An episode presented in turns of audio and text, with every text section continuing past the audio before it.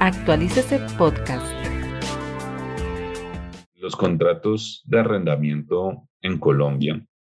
eh, pues son un tema muy común, como lo decíamos. Es normalmente ver contratos, es normal ver contratos de arrendamiento en personas naturales y jurídicas, es decir, vemos arrendatarios y arrendadores, personas jurídicas, deudores solidarios, eh, digámoslo así, codeudores o garantes de estos contratos de diferentes tipos. Vemos que en cualquiera de estas figuras o en cualquiera de estas partes que acabo de mencionar, interactúan personas naturales, personas jurídicas,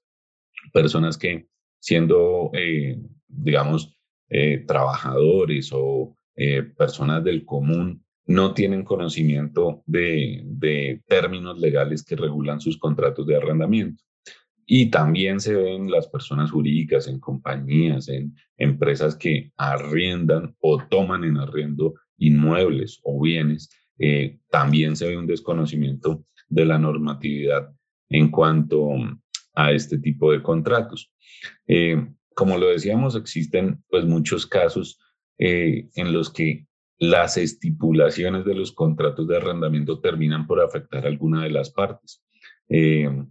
Lo más frecuente, por ejemplo, es escuchar conflictos derivados de las diferentes etapas del contrato, inclusive previo a la suscripción del contrato o al inicio del contrato, se ven diferentes tipos de conflicto en los contratos de arrendamiento. Uno muy común y que todos conocemos es, por ejemplo, eh, los conflictos derivados de la entrega del inmueble, hablemos de inmuebles, por ejemplo, eh, cuando se va a dar inicio al contrato, cuando el arrendador le va a hacer la entrega material al arrendatario de ese inmueble que está siendo objeto de arrendamiento o de contrato de arrendamiento. Si uno comienza a ver los conflictos que se derivan a través de un contrato o, o a lo largo más bien de un contrato de arrendamiento, uno lo puede dividir por partes. El primero de ellos antes o al inicio del contrato y como le decíamos, unos muy frecuentes cuando se hace la entrega. Eh, por ejemplo, la mora en la entrega. ¿Qué pasa cuando el arrendador se demora en entregar el inmueble? Eh, una de las preguntas que uno eh, le surge desde el punto de vista del desconocimiento del contrato de arrendamiento para cualquier persona es si el arrendador se demora o hay una mora en, en la entrega del inmueble, ¿Es posible terminar el contrato o es posible no dar ejecución a ese contrato por parte del arrendatario? Y ahí comienzan los conflictos. O la entrega material, por ejemplo, del inmueble está en unas el inmueble eh, entregado está en unas condiciones que no eran las prometidas, no están en óptimas condiciones, digamos, si hablamos de vivienda, eh, no, no es apto para que una familia o, el arrendatario eh, viva en ese inmueble. Y otra fue la promesa cuando se intentó, se ofreció el contrato de arrendamiento, se ofreció el inmueble. Cuando se hace la entrega, pues ya el inmueble no estaba en las condiciones prometidas. ¿Qué pasa si ese, si ese inmueble eh, tiene unas condiciones en las cuales es imposible habitarlo al momento de la entrega? ¿Se puede terminar el contrato por parte del arrendatario? La respuesta es sí, vamos a anticiparnos de algunas respuestas y la respuesta es sí, pero estos son algunos efectos, ejemplos, perdón, de los eh, diferentes conflictos que se presentan a lo largo de un contrato de arrendamiento. Eh, más adelante, por ejemplo, o a lo largo del contrato está, por ejemplo, el mantenimiento, las mejoras que son necesarias en el, a lo largo de la habitación por parte del arrendatario del inmueble arrendado, a quién le corresponden, eh, quién está obligado a hacerla, quién, quién tiene la obligación de mantener en buen estado ese inmueble, y ahí comienzan los, los, los, los conflictos. Digamos, un ejemplo claro que pues, se presenta mucho en temas de arrendamiento de bienes inmuebles comerciales, por ejemplo, locales comerciales, es, hagámoslo con un ejemplo, es cuando el inmueble está en tan mal estado y es culpa del arrendador, o sea, del propietario o del arrendador del inmueble, y ese deterioro causa un perjuicio, un daño en la mercancía del arrendatario. Por ejemplo, un almacén de textiles, un almacén de electrodomésticos y por el estado del inmueble se filtra eh, agua, por ejemplo, humedad, y esto termina dañando en la mercancía del arrendatario. ¿Quién es el responsable? Este tipo de conflictos son los que se generan a lo largo o a la dura, digamos, durante la ejecución del contrato de arrendamiento. Y otros diferentes son aquellos conflictos que se generan a la terminación del contrato,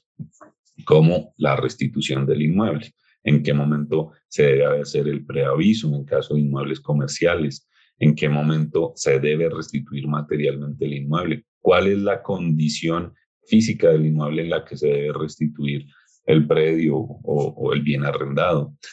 Tenemos, digamos, muchos conflictos, como lo hablábamos al principio, a lo largo del contrato de arrendamiento y este es, digámoslo así, coloquialmente, este es el pan de cada día en, en, en los asuntos legales colombianos, ¿no? Es muchos conflictos, hay demasiados conflictos por los, por los contratos de arrendamiento. Em,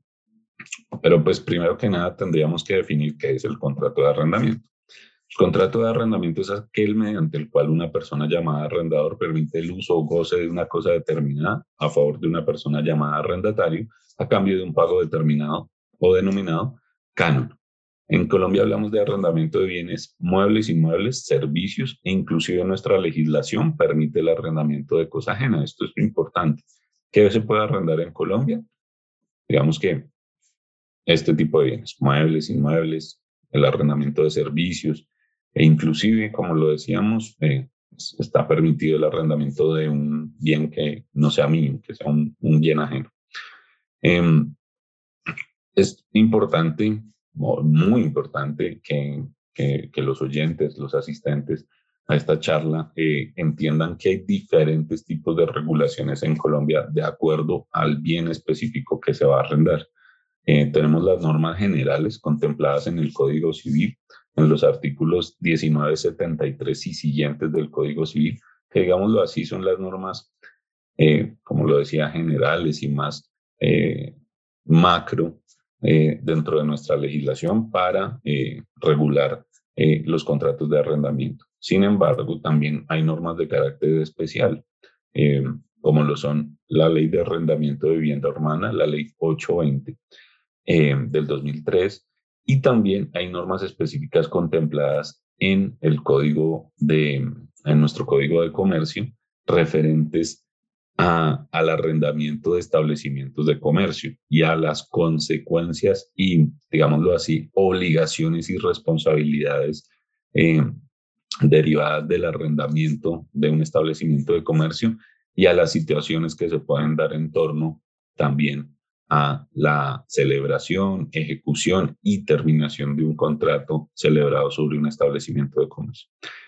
Em, de esta manera, podemos comenzar a hablar. Eh, un, tema importante es el arrendamiento de los establecimientos de comercio y para ello es necesario definir, de acuerdo con el artículo 516 y con el artículo 518 y siguientes del Código de Comercio, eh, qué integra, qué hace parte del establecimiento de comercio. Es decir, eh, vamos a poner con ejemplos prácticos la situación. Eh, yo, empresario, emprendedor o dueño de una compañía, quiero arrendar un local comercial, digámoslo, un establecimiento que vende electrodomésticos. Ese establecimiento de comercio puede contener o está más bien configurado o lo contiene diferentes elementos. ¿sí? Está definido por diferentes elementos que están regulados en el Código de Comercio. Em, el, Código de Comercio estipula que forman parte del establecimiento de comercio la enseña o el nombre comercial, la marca de los productos y servicios, los derechos del empresario sobre las invenciones o creaciones industriales artísticas que se utilizan en las actividades del establecimiento, del establecimiento, las mercancías obviamente, en almacén o en proceso de elaboración, los créditos y demás valores similares, el mobiliario y las instalaciones, eh, los contratos de arrendamiento y en caso de, enajenación, el derecho al arrendamiento de los dos locales en que funciona, si son propiedad del empresario, y las indemnizaciones que conforme a la ley tenga el arrendatario.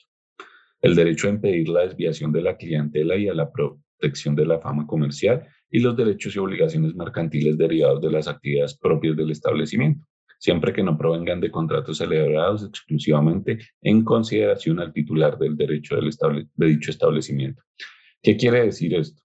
Es importante que los asistentes y todo el público entienda que cuando se arrienda un establecimiento de comercio, cuando hablamos del contrato de arrendamiento de un establecimiento de comercio que, como les digo, es muy frecuente en la vida comercial en Colombia, en, el argot popular de los empresarios en Colombia, no solo está arrendando, si, se trata de un establecimiento de comercio, no solo está hablando de arrendar el local físico, o sea, el inmueble, la bodega, el, edificio, el inmueble físico donde está contenido el establecimiento, sino que también debe entenderse que hay otros elementos que son los que acabamos de mencionar, que conforman ese establecimiento de comercio. Cuando se habla del arrendamiento de un establecimiento de comercio, estamos hablando de que se está eh, celebrando un contrato sobre todos estos elementos, no solo, no solo sobre el bien inmueble. Y esto es muy importante que se entienda porque eh, entendiendo esto, sabemos que tenemos unas obligaciones y unos derechos derivados de, eh, de los elementos del contrato del establecimiento de comercio que nos darán lugar a exigir, digamos, en el caso del arrendatario, a exigir algunos derechos, por ejemplo, a la terminación del contrato. Em, y eso es lo que vamos a ver eh, en, las diapositivas siguientes. Eh, como lo decía, pues esta norma tiene diferentes implicaciones. Esta regulación del, del Código de Comercio tiene diferentes implicaciones, em, pero desde el punto de vista legal, a nuestra consideración y en aras de manejar y de dar toda la información necesaria en este tiempo que tenemos de la charla, eh, lo más importante de la regulación del Código de Comercio frente a establecimientos de comercio en nuestro concepto es eh, el derecho o los derechos que le otorga al arrendatario para la renovación del contrato de dicho establecimiento de comercio, de dicho arrendamiento, cuando este empresario, este arrendatario lo ha ocupado por más de dos años, eh, pues tal, cuando, tal como lo establece el artículo 518 del Código de Comercio, que, establece lo siguiente. Este, este derecho de renovación, como lo decíamos, es, es, lo más importante que uno puede extraer de los artículos del Código de Comercio porque eh, los empresarios siempre tienen esta duda, siempre dicen, bueno, y si yo he construido una reputación, una clientela en mi local comercial, el cual es un establecimiento de comercio que yo tengo arrendado, llámese una carnicería, llámese eh, un supermercado, eh, llámese eh, una tienda mm, por departamentos, llámese como se llame, el negocio que funcione allí. ¿Qué pasa si transcurridos dos años yo ya he construido una clientela y el propietario del inmueble quiere terminar ese contrato de arrendamiento? Entonces, eh, los derechos que otorga la, legislación comercial es que el empresario a título de arrendamiento que haya ocupado no menos de dos años consecutivos en un inmueble con un mismo establecimiento de comercio, como dábamos los ejemplos, tendrá derecho a la renovación del contrato al vencimiento del mismo, salvo, salvo en los siguientes casos. Esto es la excepción, es decir, eh, si yo he ocupado un inmueble y le he dado mi, mi trabajo, mi reputación, mi esfuerzo para conseguir una clientela y posicionarlo, yo tengo derecho a que eh, el propietario me renueve ese contrato de arrendamiento con unas excepciones, que son las siguientes. Cuando el arrendatario haya incumplido el contrato, obviamente cuando hay incumplimiento en pago de cánones, en cualquier cláusula del contrato de arrendamiento, llámese el uso permitido del inmueble, eh, llámese eh, actos, eh, digamos, contrarios a, la, a, garantizar eh, la, la, estabilidad y la buena calidad del inmueble. Desde que yo haya cumplido el contrato, pues tendré derecho a que se me renueve cuando se trata de un establecimiento de comercio que he ocupado por más de dos años. Pero si se ha incumplido el contrato como arrendatario, pues esta es una causal de no renovación, aun cuando haya ocupado ese inmueble por más de dos años. Otra es cuando el propietario necesita los inmuebles para su propia habitación o para un establecimiento suyo destinado a una empresa sustancialmente distinta de la que viene, de la que tuviere o la que viene funcionando en ese establecimiento por parte del arrendatario. Y otra de las, eh, digamos, excepciones es cuando el inmueble deba ser reconstruido o reparado con obras necesarias que no puedan ejecutarse sin la entrega o la desocupación o el inmueble debe ser demolido por su estado de ruina o para la reconstrucción de una nueva obra. Esto implica que, que conforme a, a, estos, a ese derecho a renovación, eh, si el propietario a la terminación de este contrato no le da los usos, los cuales argumentó en su terminación, bien sea para su propia ocupación con una empresa sustancialmente distinta, para la remodelación o demolición. Si el propietario no usa el inmueble, no lo ocupa, no desarrolla esas actividades que argumentó para la terminación y para la no renovación del contrato a favor del, del, arrenda, del arrendatario, eh, del arrendatario del establecimiento de comercio, por supuesto, deberá indemnizar a este arrendatario por los perjuicios causados. ¿Y qué dice el Código de Comercio? El Código de Comercio dice, mire, si usted como propietario de un inmueble eh, tiene un arrendatario que tiene un establecimiento de comercio y ha ocupado este inmueble por más de dos años, eh, este tiene derecho a que se le renueve su contrato de arrendamiento. Sin embargo, si usted eh, termina este contrato bajo el argumento de que va a demoler el inmueble, a remodelarlo, va a usarlo a ocuparlo con una empresa o con un establecimiento sustancialmente diferente, usted lo puede hacer. Si no lo hace, usted tiene que indemnizar al arrendatario. ¿Cómo lo indemniza? Tiene que indemnizarlo no solo por el daño emergente y el lucro cesante. El Código de Comercio habla de que este perjuicio lo tasarán, se tasará a través de peritos, de peritos que determinen cuál es el valor, digamos, económico de, de, del lucro cesante y el daño emergente por el incumplimiento y por el desahucio de ese, de ese, o por la terminación más bien de ese contrato de arrendamiento sin, sin, sin ceñirse a las normas legales. Debe indemnizarlo por el daño emergente y el lucro cesante, pero también debe contemplar las liquidaciones de los empleados eh, que se causaron por, porque el arrendatario debió desocupar su establecimiento de comercio. Es decir, si el propietario del, si el arrendatario del establecimiento de comercio tuvo que despedir a su personal porque se terminó el contrato de arrendamiento ese, eso hace parte de la indemnización a favor del arrendatario por parte del arrendador o propietario. También los valores de reinstalación en otro lugar. Si por causa de esa terminación, volvemos y, lo reiteramos, sin eh, eh, la observancia de estas normas, de estos, de estos parámetros, también se debe indemnizar los gastos de traslado y de reubicación del arrendatario a ese nuevo, nuevo establecimiento. Es decir, que eh, bajo el marco del contrato de arrendamiento de establecimientos de comercio, para nosotros lo más importante en esta charla es transmitir que las, los empresarios, tanto arrendador como arrendatario de un establecimiento de comercio, tienen que tener muy en cuenta bajo qué condiciones se debe renovar el contrato de arrendamiento cómo se puede terminar, bajo qué causales se puede terminar y en qué casos deberá indemnizarse al arrendatario cuando se termine el contrato. Este es un típico, típico, típico eh, caso que, o pleito que se presenta en el día a día de los contratos de arrendamiento de establecimientos de comercio. Em, pero como lo decíamos al principio de la charla, eh, no solo está la regulación referente a eh, los, los arrendamientos o los contratos de arrendamiento de establecimientos de comercio. Recordemos que al principio de la charla yo les decía eh, someramente que eh, tenemos diferentes tipos de normativas que orientan o regulan el marco de los contratos de arrendamiento. Tenemos regulación para eh, o la regulación general del contrato de arrendamiento que, que está contenida en el Código Civil. Tenemos la regulación que está contenida en el Código de Comercio orientada al arrendamiento de establecimientos de comercio que lo acabamos de ver o resumir. y, darles las pautas más, más importantes. Pero también tenemos una norma muy importante que es la ley 820 de 2003, que nuestro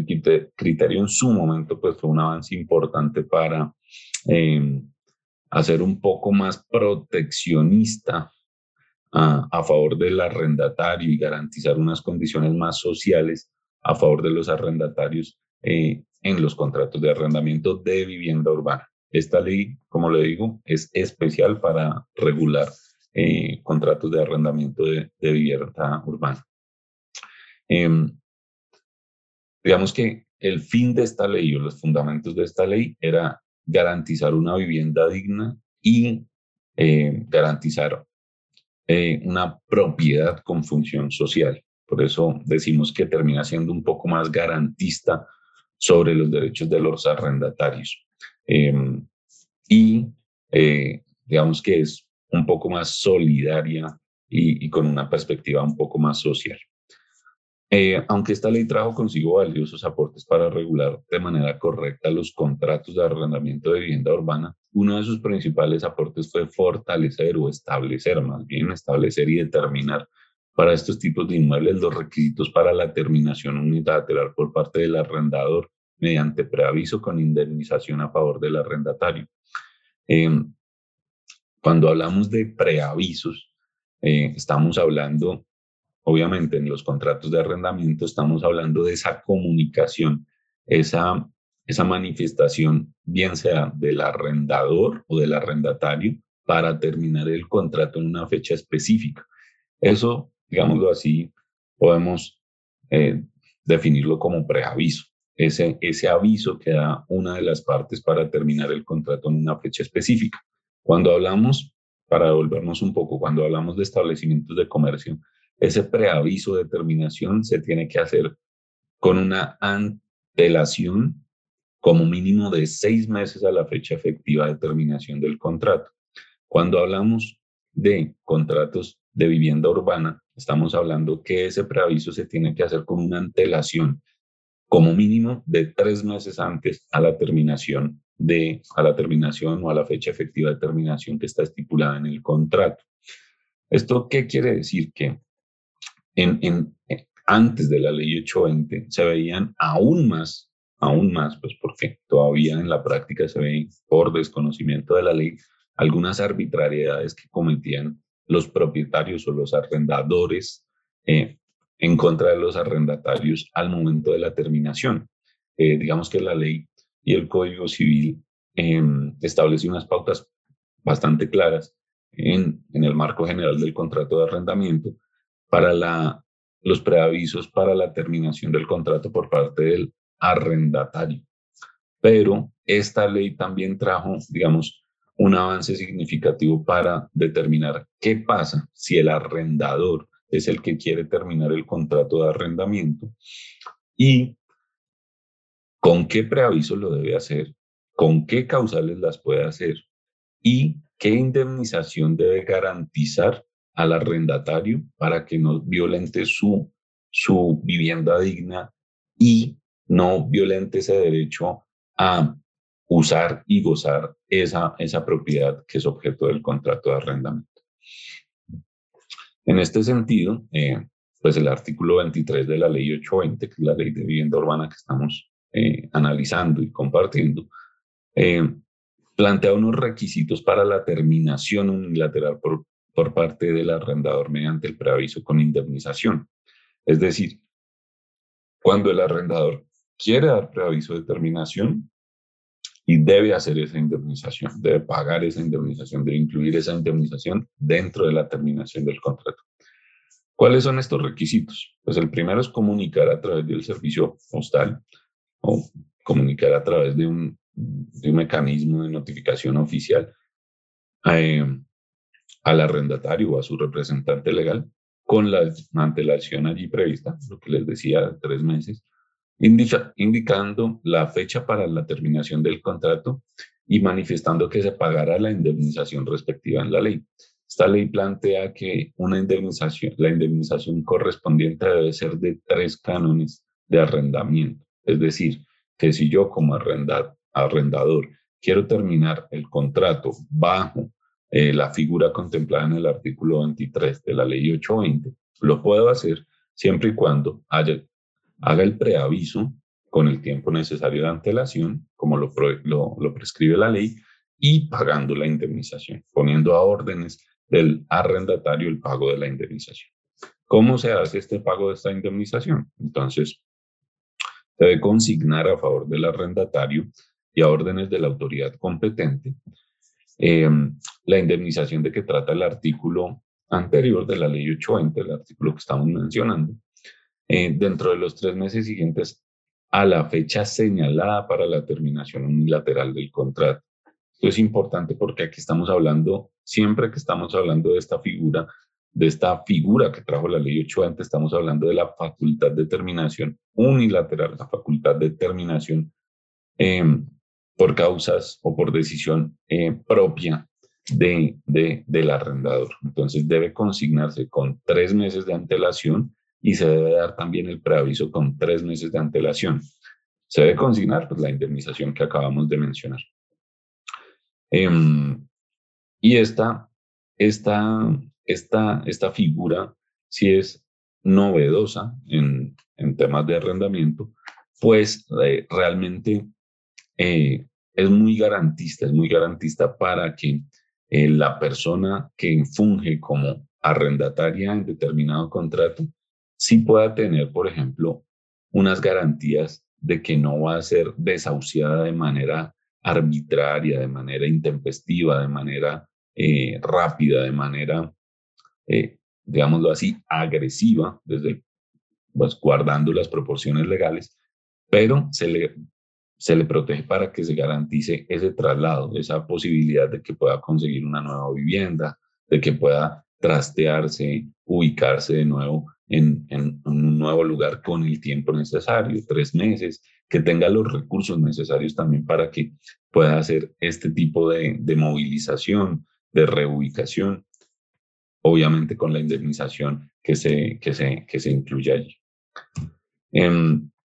otro de los requisitos es que eh, al momento de efectuar la consignación se dejará constancia en los respectivos títulos las causas de la misma, como también el nombre y la dirección precisa del arrendatario o su. O su representante. Si el arrendatario, esto es muy importante, si el arrendatario cumple con la obligación de entregar el inmueble en la fecha señalada, recibirá el pago de esta indemnización de conformidad con la autorización que expida la autoridad competente. Sin embargo, esto es importante, en caso de que el arrendatario no entregue el inmueble, el arrendador tendrá derecho a que se le devuelva la indemnización consignada sin perjuicio de que pueda iniciar el correspondiente proceso de restitución de inmueble arrendado. Este proceso ya, ya lo vamos a, a tocar, como les decía, avanzando en un poco los conflictos que se derivan a la terminación del contrato, ya lo vamos a explicar. Y otro, digamos, eh, excepción es que si el arrendador con la si el arrendador con la aceptación del arrendatario desiste de dar por terminado el contrato de arrendamiento, es decir, se retracta de esa terminación unilateral, podrá solicitar a la autoridad competente la autorización para la devolución de la suma consignada como indemnización. Es decir, que eh, esta figura eh, se genera, se ejecuta siempre y cuando el arrendatario al momento haga la entrega efectiva en el momento pactado, al momento pactado de, de entrega del inmueble, de finalización del contrato, y en ese momento es cuando se le pagará su indemnización. Pero también hay unas excepciones en las cuales esa indemnización pues se podrá devolver a favor del arrendador, que son estos, estos dos parágrafos que estamos aquí presentando. Em, digamos que eh, por temas de tiempo y por temas de, de, de duración de la charla, eh, para nosotros esa es una de los avances más importantes que trajo la ley 820, pero también para, para interés del público en general, cuando hablamos de vivienda urbana, digamos que la ley 820 de 2003, que la acabamos de, de, desglosar, de explicar un poquito, es el marco más específico, más, eh, más estricto y más en detalle, regula en detalle muchas de las situaciones y en muchos de los conflictos que se derivan, por ejemplo, del estado del inmueble arrendado, en vivienda urbana, de el incremento, esto es muy importante para esta época, arrancando el año, por ejemplo, del incremento del canon de arrendamiento, cuál es su máximo, cuál es su mínimo. Esta ley lo regula y, por ejemplo, en temas de incremento, habla de un máximo de hasta el 100% del correspondiente IPC del año anterior. Si vamos a, tocar el tema arrancando el año, me parece importante, algunos contratos de arrendamiento, pues cada contrato de arrendamiento se, se renueva en meses diferentes, pero si se renuevan ahorita. Eh, por ejemplo, estamos hablando que el IPC del año inmediatamente anterior fue del 5,62%. Es decir, que bajo las normas contenidas en la ley 820, el arrendador solo podrá incrementar un máximo de hasta el 5.62% de su canon de arrendamiento. No podrá, no podrá incrementarse en un valor eh, aún mayor, ¿sí? Aún mayor a esta cifra. Y así todos los años se regula de acuerdo a la ley 820 que el incremento del canon de arrendamiento no puede superar el 100% del IPC. Ya será, digamos, una concesión, un acuerdo entre las partes si quieren que ese aumento sea menor o sea la mitad del IPC o unos puntos por debajo del máximo del IPC del, del año inmediatamente anterior. Esta ley regula este tipo de temas. Por ejemplo, también esta ley habla de el máximo canon que se puede cobrar por un arrendamiento en Colombia dependiendo o con relación o dependiendo del valor comercial y del valor catastral del inmueble objeto de arrendamiento. Lo que quiero eh, dar a entender con esto es que cualquier conflicto derivado de la restitución o de la ejecución o del inicio de un contrato o de la suscripción en sí misma de un contrato de arrendamiento de vivienda urbana tiene una norma especial que es la ley 820 del 2003 y muchas de las situaciones que generan conflicto están allí detalladas, están allí reguladas y son una posible solución bajo mecanismos de solución de conflictos, como sea la conciliación, la transacción entre las partes, o bien sea que las partes tengan que acudir a un juez para dirimir este conflicto, pero esta va a ser la norma adecuada para los contratos de para dirimir un conflicto de, de contrato de arrendamiento de vivienda urbana. Ahora pasando, digámoslo así, a, a, a, a analizar el contrato de arrendamiento en sus diferentes instancias, podemos entrar a a explicar un poco una figura jurídica que tiene mucha relevancia en los contratos de arrendamiento y es la restitución o la demanda o la acción o el proceso de restitución de inmueble arrendado en Colombia. ¿Qué significa la restitución de inmueble arrendado? Pues como su nombre lo indica, es la demanda que se realiza con la finalidad de restituir la tenencia de un bien arrendado y esta acción permite la culminación del contrato. Eh, y la obligación de regresar la tenencia material del inmueble del arrendador, del arrendatario, perdón, al arrendador, por ejemplo, a la finalización del contrato o al momento de que haya un fallo o una orden judicial por restitución o por el proceso de, de restitución de inmueble arrendado. Eh, ¿qué, ¿Qué ley regula o qué marco normativo regula el proceso de restitución de inmueble en, Colombia? Eh, pues lo regula el Código General del Proceso, el artículo 384. Eh, y esta norma especifica que el arrendador que demande al arrendatario para que restituya el inmueble debe contemplar las siguientes reglas en este proceso. Primero, la demanda. Esta acción debe estar acompañada de la, de la evidencia probatoria, o sea, de las pruebas documentales o de las pruebas que sustentan la existencia de un contrato de arrendamiento. Por ejemplo, en el caso de los contratos verbales, como lo hablábamos al principio,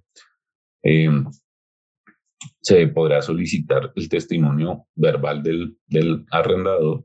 eh, y del arrendatario, digámoslo así, el interrogatorio y la declaración de parte, para que sean estas dos en que demuestren que hay la existencia de un contrato de arrendamiento verbal. Esto lo hablábamos al principio con el doctor José Hernando y digamos que para evitar estos contratiempos en el momento de restitución de un inmueble, siempre lo más recomendable será tener un contrato de arrendamiento escrito, un contrato de arrendamiento realmente elaborado y con la técnica jurídica necesaria para regular la, la situación. Más aún, por ejemplo, cuando hablamos de establecimientos de comercio. Em, eh, otro de los puntos, digamos, de las reglas más bien, o de los puntos clave que debe tener una demanda o un proceso de restitución de inmueble arrendado en Colombia es el tema de las notificaciones. Obviamente se debe recolectar y estipular cuáles son las direcciones de notificación de los involucrados. En el caso de arrendamiento, cuando se hace estos, estos procesos de restitución de inmueble arrendado en vivienda urbana, se entiende que la notificación, de, em, notificación va a ser el, el, el, la dirección del inmueble arrendado donde obviamente se, se presume y, se entiende que se está desarrollando el contrato de vivienda urbana. Si se trata de un apartamento de vivienda urbana, pues la dirección de notificación seguramente va a ser en la dirección del inmueble objeto de arrendamiento.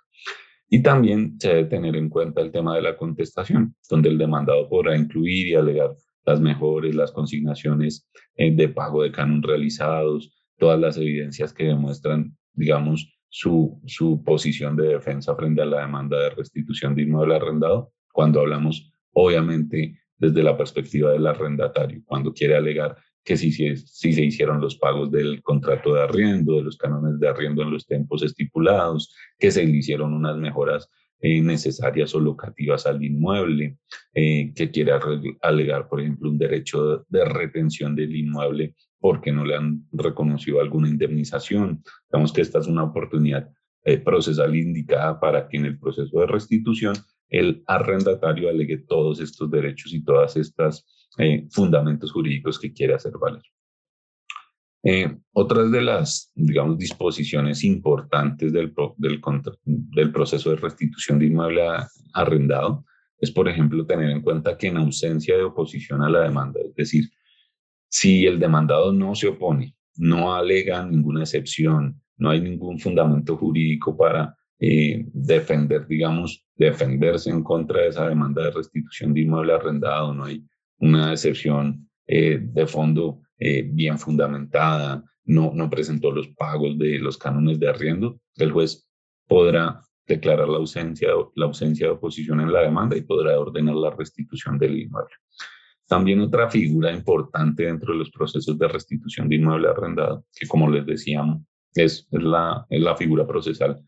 eh, más normal a la terminación o para la terminación, para buscar la terminación de un contrato de arriendo, está también la figura de compensación de créditos. Esta acción se resume como el cruce de créditos o la compensación de obligaciones entre el arrendatario y el arrendador. Quiere decir que es una forma de extinguir las obligaciones que se tienen recíprocamente entre las partes. Em, es decir, el juez podrá determinar si las mejoras, este es un ejemplo, si las mejoras realizadas corresponden a una inversión que se pueda descontar del monto total de los pagos vencidos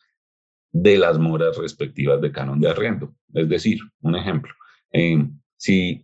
si se realizaron por parte del arrendatario algunas mejoras locativas necesarias, suntuarias, o sea, de lujo al inmueble,